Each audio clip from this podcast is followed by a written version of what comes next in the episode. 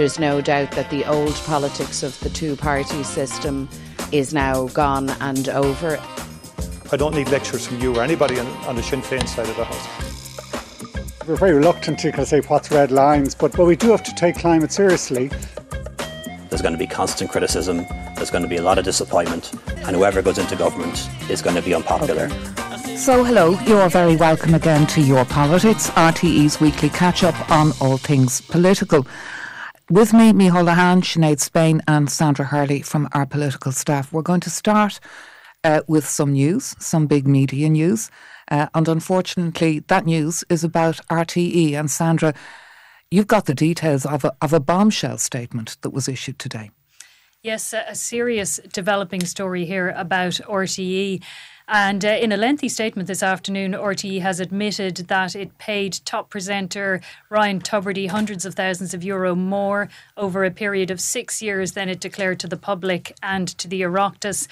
And in the statement, the board of RTE said that between 2017 and 2022, Ryan Tubridy received a series of payments totaling 326,250 euro above his annual published salary. Now, these payments and a discrepancy around them were uncovered in March of this year, we are told, during a routine audit of RTE's accounts. RTE then brought in external auditors Grant Thornton. Uh, and Grant Thornton um, put together a report that was furnished to RTE's board, who met last Monday, uh, and then they issued this statement. So basically, what we have here is RTE saying they had an off the books system for paying Ryan Tubridy. Initially, with a commercial, uh, a commercial entity, not named, and subsequently because the deal was underwritten by RTE. Is that correct?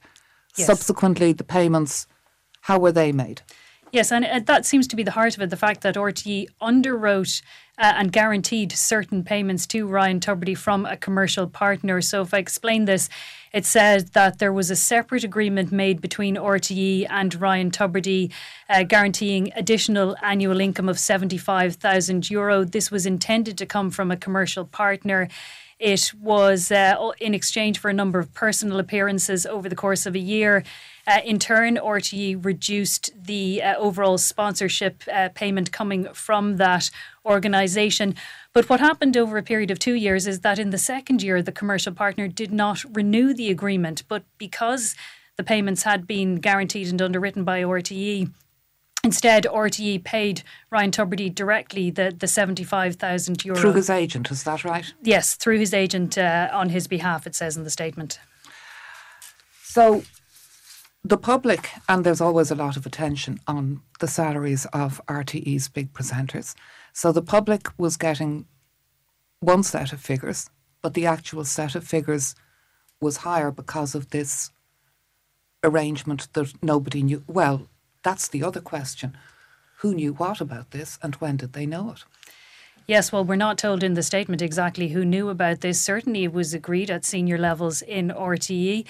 Um, now, what RTE says is that since that emerged, it has conducted its own internal review of the remuneration of the remaining top 10 uh, paid presenters. They say that those contracts indicate that the, the figures in their cases have been correctly reported, but they have now requested Grant Thornton to review all of those contracts to independently validate the numbers. Okay. So, as I say, it's a breaking news story, and Sandra, you're going to have to leave us because the news is breaking, and there's more news coming in uh, on this throughout the evening, and doubtless we'll be hearing a lot more about it uh, in the days and weeks ahead. But for the moment, just to bring you the facts as we know them, uh, we're not going to comment on them for now because we don't know enough, um, but certainly we can expect to hear more about this in the days and weeks ahead. Um, let's talk about what was actually the big news of the day up until I woke up this afternoon and found all this out. Um, chaos in Cork, Micheál, at the um, the convention, at the forum on our security. Yeah, when this was all published, this plan about six, seven weeks ago, I mean, it had the potential to be quite something that could go below the radar. Yes, there were some contentious points there. There were suspicions amongst some who raised this in the Dáil about what a forum uh, on international security policy really was about. Is it, a, in the words of people before profit, a stitch up to joining NATO really in all but name? But the intervention of the president at the weekend really did put this centre stage. And then today in the hall in, in UCC, uh, protesters making it very clear what they thought of it. And Micheál Martin having to speak louder than maybe he speaks that loud at parliamentary party meetings, but it's not a kind of side you see of him in the Dáil uh, very much, really having to say in his view that it is for democracy uh, and it is the measure of democracy that you should be able to allow free debate. At the same time, those protesting uh, were removed by the Gardaí from that hall, uh, leading to at least uh, some disquiet uh, among uh, the people who who share their views about how they were how that was all handled. Uh, on a more humorous level, it did Micheál Martin speaking at that volume in that way, talking about things, did kind of invoke the memory of Paddy Hillery, talking about you could have Fianna Fáil, but you can't have Boland. Was that kind of heated uh, political arena that was definitely there. I think, I think you meant that the other way around, did you? Uh, you can you you can have Fianna Fáil, but you can't have Boland, isn't it? Okay, go on. Yeah. Okay. Or you can have Boland, but you can't have Fianna Fáil. Yeah. Yeah. Yeah. yeah. yeah. Uh, but that that that was the general sense. I mean, did Micheál Martin envisage this when he began this whole process? I don't think so. I think the cautious politician that he is wouldn't have envisaged something like this. He probably wanted to have a debate, probably wanted to inch slightly away from where things stand on the foreign policy issue around neutrality, mm-hmm. very, very probably mildly and smallly, but something perhaps that some would say is Micheál Martin looking to that European Commission job potentially in the middle of next year, and this would be something he could look to uh, from a legacy point of view. That would be one of the suspicions. So Micheál Martin's been at the centre of this, but Sinead, people before profit, I mean, they've certainly been making this issue very much their own, haven't they, in the last few weeks in the Dáil? And they were the first ones really to cry foul for it. I think this is really where it became part of the public discourse was they raised it in the Dáil last week. And Micheál Martin had quite a, an allergic reaction to uh, the manner in which they raised it and the fact that they were calling it a box ticking exercise and that it was just uh, a, a play to to bring people towards uh, a, a, to changing their stance on neutrality a and to, exercise, a softening up it? exercise yeah. was exactly how they had put it. And Micheál Martin did not take kindly to the remarks in the House last week.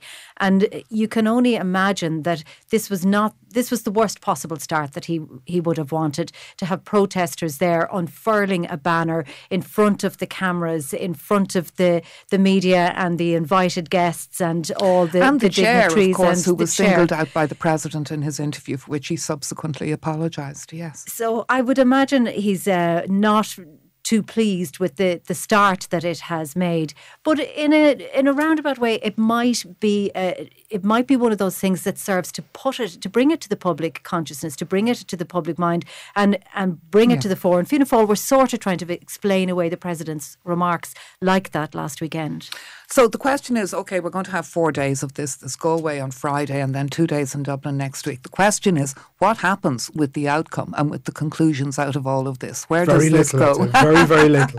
A report will go to Micheál Martin uh, and go to government. Uh, Labour and Brendan Howlin saying, well, it should go to the Dáil as well. I don't think there'll be a problem with that now. Then there'll be statements in the Dáil. What really happens do things change? Maybe the triple lock, but was that on the way anyway? That you wouldn't need that UN uh, green light for overseas mm-hmm. missions. There's the PESCO level, and particularly in terms of the um, cyber and uh, yeah. the marine cables, isn't that right? Yeah, and we have and allowing more. Yeah. The key word there is interoperability, isn't it? Where we will be able to work with, where Ireland will be able to work with other uh, countries yeah. on things like that, uh, probably in a more effective way. But I mean, does it alter military neutrality now? I think definitely Well, it's not. been changing all. I mean, the level of our cooperation with PESCO and activity uh, with PESCO has stepped up yeah. dramatically in the last 18 months, isn't it? Tony Yeah. Connolly had a very good piece online Yeah. at the weekend, which is well worth reading if we can give it a plug. And then there was the controversy, wasn't there, around the Ireland being involved in the demining uh, work in Ukraine as well. That was seen to have overstepped a certain mark. But I think it's it's more things like that now. And if anything, you can see a push from a broad swathe of the opposition, not the people before profit, TDs alone, but a push from Sinn Féin Labour to have military neutrality enshrined in the Constitution now. And interestingly, too, that view also pretty much echoed at the Fianna Fáil Parliamentary Party meeting last night, very much firmly on the side of maintaining that military neutrality. So it's hard to see at the end of all this what really changes. What room for manoeuvre the government actually has. Yes, and was it necessary? I'd say part of the upshot would be the chair can take her time writing that take final report. Time. Yeah. Take her time. Um, will we be taking, well, would Fianna Fáil be taking its time, Micheál, about the proposal to uh, appoint a deputy leader? Yeah, that was interesting. That was always a question that was raised in Fianna Fáil when Dara Calleary had to exit the post after the infamous uh, Oireachtas dinner in Clifden in, in 2020. I suppose it's interesting for many reasons. One is Micheál Martin is abroad on government business last night. And that was always said if he went to foreign affairs that a night like this was going to happen. It happened perhaps sooner than was expected. This was a fairly coordinated, cohesive Fianna Fáil parliamentary party meeting. And of course, if you don't have a deputy leader, there is no one really uh, who can chair it with the official imprimatur of the leader. So this did happen. This proposal coming from Malcolm Byrne did have support and support from many people, and there was no dissenting voice there. That's interesting too. No one intervening on behalf of the absent leader to say, I don't think this is a good idea. Because clearly the leader doesn't think it was a good idea because he's had uh, such a long time now if he wanted to appoint a deputy. So you can see things are afoot there, moves are afoot. It's when will it happen? What does it really mean? I think in the short term, it means that Micheál Martin really can't be out of the country uh, on Wednesday nights during PP meetings. There's a piece of advice from Micheál Lehane, free of charge if ever he wanted it. And uh, Leo Varadkar as well, also kind of talking, because there'd been some uh, speculation, hadn't there, Sinead, that when the three Fine Gael junior ministers came out with the proposal on tax cuts for uh, people on the average uh, on the average wages. Um, there'd been some speculation this was about Fine Gael trying to carve out its own identity, but the Taoiseach Leo Varadkar talking during the week about no, it's, you know, he doesn't see Fianna Fáil and Fine Gael needing to work against each other at the moment. They can do that kind of defining closer to an election. They're all part of the one team, and we can wait for the summer economic statement and we can carve out our own budgetary priorities once that's published and we know what the parameters are and we know where what the fiscal space is and and all of the rest. So there's there's nothing to see here. Yeah, they're buying a bit of space, government, by saying the summer economic statement uh, isn't agreed yet. But I suppose some things do become very clear now, and you, you got a sense of that from the Fine Gael Parliamentary Party meeting last night. This push from TDs and senators that you have to take ownership uh, of any tax cuts. But of course, that is. So, what the leaders are saying isn't necessarily what the backbenchers are feeling. No, uh, and of course, that is the key thing for both parties that the fact that Fianna Fáil have the finance ministry when it comes to the tax cut, who gets mm-hmm. to announce it? And I think you could see in the Dáil this morning, uh, Michael McGrath really going early on that, talking about a tax cut of some sort for every worker and confirming the budget day effectively as well for October 10th. Yeah, I'd watch that space with Michael McGrath as well. And, you know, in terms of this contest for ownership of whatever the goodies, and it sounds like there are going to be uh, lots of them in the budget, within, of course, the whole fiscal rectitude uh, envelope that the government says it's abiding by. Uh, but, you know, I'd say he's got sharp elbows. Yeah, I think so. And I think it's when you watch questions to the finance minister as well. It's it is interesting that the junior minister sitting beside him is Jennifer Carroll MacNeill, who of course was one of the authors of that article talking about what a kind of tax break Fine Gael was interested in. Of course, her colleague Paschal Donohoe was saying she'd have read the central bank warnings about tax cuts and their capacity to uh, stoke inflation in the economy and overheat everything. And yes. Yeah, and uh, at the Fine Gael Parliamentary Party meeting last night, the message from Paschal Donohoe uh, was slightly well, not slightly as expected, measured, maybe slightly different to what others were saying there, talking about another budget surplus and how it will be handled responsibly. What about um, what's been going on in the Seanad uh, this week, uh, Sinead? Because we had the hate speech legislation uh, before the Seanad, and it's interesting the contrast in the debate we've seen in the Seanad on this legislation and the debate you know, near unanimous support across the Dáil. Yeah, this passed through the Dáil almost uh, without a, a whimper. Um, it passed through almost pro forma through the Dáil, but got to the Seanad. And last week the, de- the debate was opened, and so many people wanted to speak on it that they had to have a second session at it this week. And it seems that uh, the public opposition to the bill has ramped up since it since it came through the Dáil senators spoke in the last couple of days about huge numbers of emails that they've had hundreds and hundreds of contacts, and not just from what some people said the, the normal people that you would hear from through these things civil liberties groups all sorts of different groups representing huge swathes of society have been in touch with senators. And the nub of it seems to be that the the bill which will outlaw hate speech and will outlaw uh, inciting hatred doesn't actually define what it means by hate. And this is, seems to be a problem for an, a huge number of people. Now, the Minister for Justice has said that she has spoken to the previous Attorney General and the current Attorney General. Both have said that it is not necessary, that there is enough statute there on the books already, so it's not quite necessary to define it, and it will still be an effective piece of legislation without it. But across the board, we heard from Fianna Fáil, we heard from Fine Gael, we heard from independent senators, we heard from Michael McDowell, look to have the piece of legislation. And of course, Michael McDowell, you know, when he stands up and talks about the law, there's a former, there's a senior counsel, an eminent senior, senior counsel, counsel, a former attorney AG. general, former justice minister. Yes. So when he stands up, people do listen. And he had an opinion piece in the Irish Times about this also yesterday. Now, he looked to have it deferred until the end of the year. So six months where we could uh, be teased, so the issues could be teased out further and we could he, he could table more amendments and so on. That wasn't passed, so it will progress on now. But there is a lot of concern, uh, I suppose, amongst people. People just a little bit having a bit of a wobble. And as I said, within the government and without. Well, it'll be interesting to see what happens uh, when because it's it's has a that debate is over now, is it? That debate has ended, so it now progresses to a committee stage. So this is the point at which people can put forward the amendments. So the expectation will be that there will be a huge number of amendments. So this could take quite some time to pass. Okay, we'll be watching uh, that space, and you'll be keeping an eye on it for us. Uh, one issue that seems to be never ending: the Children's Hospital. Yeah, the Children's Hospital, we know categorically now that if there was a hope that it would open in March of next year, that it would be ready uh, construction wise. Well, that has been pushed out by two months to May anyway. Uh, and Sinn Féin raising serious questions about what's happening in, the, in half of the operating theatres there. Party saying it has information that major changes are necessary to the ceilings, uh, which could lead to lengthy delays. It's the ventilation system. It's the it? ventilation system. Now, the which is pretty critical in an operation theatre. it yeah. would seem so, and, and there were documents that said that work had to be suspended on the ceilings uh, in at the end of May, even though the hospital board saying everything's proceeding along current lines, and if changes have to be made, they'll be made afterwards, and they will be minor. So that's difficult to know just exactly how much changes will have to be made, but we do know they're being considered and they're under review.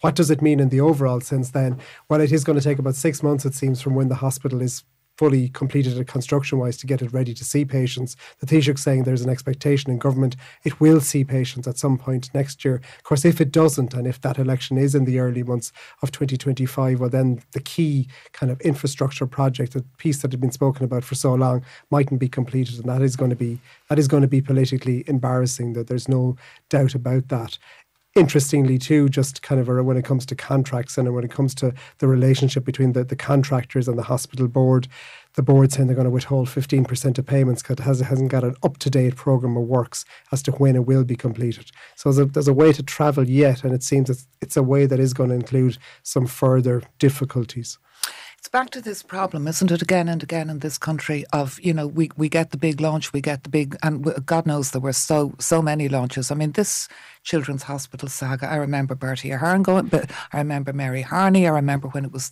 the Mater site. Yeah. Then we had James Reilly, and he came in and took the decision. it does go all the way back to 1993 uh, the first proposal that the idea begins See, I knew you'd in know. 1993 yeah. And the figures are along the way going from 500 million uh, all the way up to at least plus 2 billion now. Uh, and it doesn't it is it really even the final figure at this point? It's it's it does seem to center on the final work to get it completed. 80% completed say BAM An interesting feature of the debate, though, this week was uh, those documents which were released to David Cullinane. He said by whistleblowers, the government suggesting that there there could be this could be someone acting on behalf of the contractor because the contract and the ca- contractor and the government are certainly in have a dispute touchy here. relationship, and they have a yes. touchy relationship and there will be as there always is with any massive contract of this type there's a bit of toing and froing at the end in terms of determining who's responsible for which parts of the payments Yeah. Yeah. and the government accusing Sinn Féin of being used as some sort of a vehicle by the contractors or by agents acting on behalf and of the contractors. unwittingly undermining the state.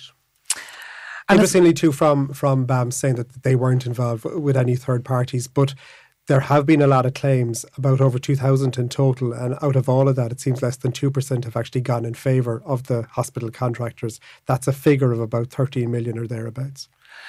And it's not the only problem in health, is it? Paschal Donohoe again admitting this week, yes, he'd probably have to bring in once again, and we were supposed to, again, as, as far back as I remember Leo Varadkar saying as health minister, there wouldn't be another supplementary health budget. Yeah, that work is underway on that. And I suppose if it was another time where money was tighter, well, then that would be a major crisis. But it does seem like it will be a colossal figure, somewhere in excess of a billion.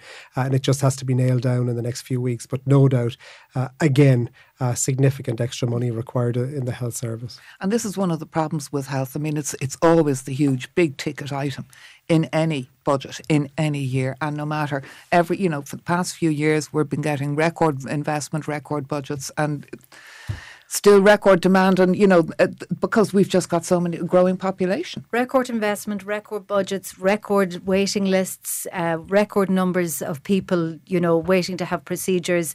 And we have record numbers of vacancies right across the board in terms of the health system. So massive problems being stored up there. Okay, two things I want to touch on quickly before we go. Uh, once again, Michael McGrath today uh, talking because it turns out in the week when we learned we're the most expensive uh, country in Europe, he's talking about the high energy costs here. Yeah, the language is very clear now from government. They believe, uh, in the clearest terms, that those energy prices have to fall for households because, again, last month, the CSO figures today showing that wholesale energy prices fell by a further 16%.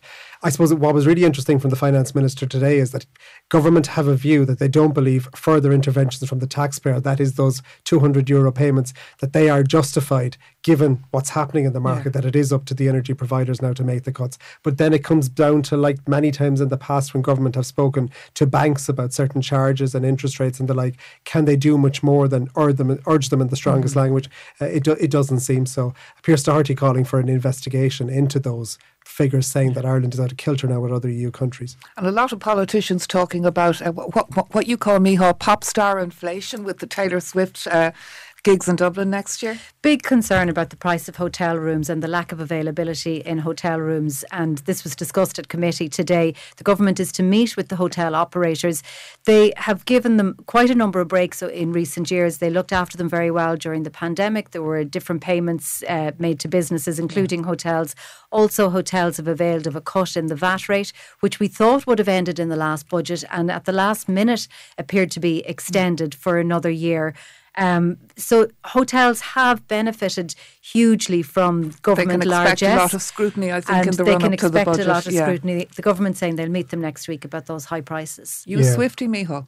No, I'm not actually, but the problem could be Swifty. Uh, uh, and it was Beyonce in Sweden that led to hotel room prices soaring and also restaurants uh, and huge returns because that was a fairly limited tour by Beyonce of Europe. That And showed up in that their inflation it figures, did, yeah, didn't it? the clearest terms. And a fear here by Paschal Doon and others that it could all happen again. Do you think they can shake it off? Oh. Okay, that uh, uh, there we're finished now. end on, Yeah, yeah, we'll leave it there. Uh, Sinead and Micheál, and before that, Sandra, thanks very much indeed uh, for joining me, and uh, thank you so much for tuning in. Uh, subscribe, like, and follow as you will, and we'll be back with more on your politics again next week. Till then, from me, Áine Lawlor, goodbye.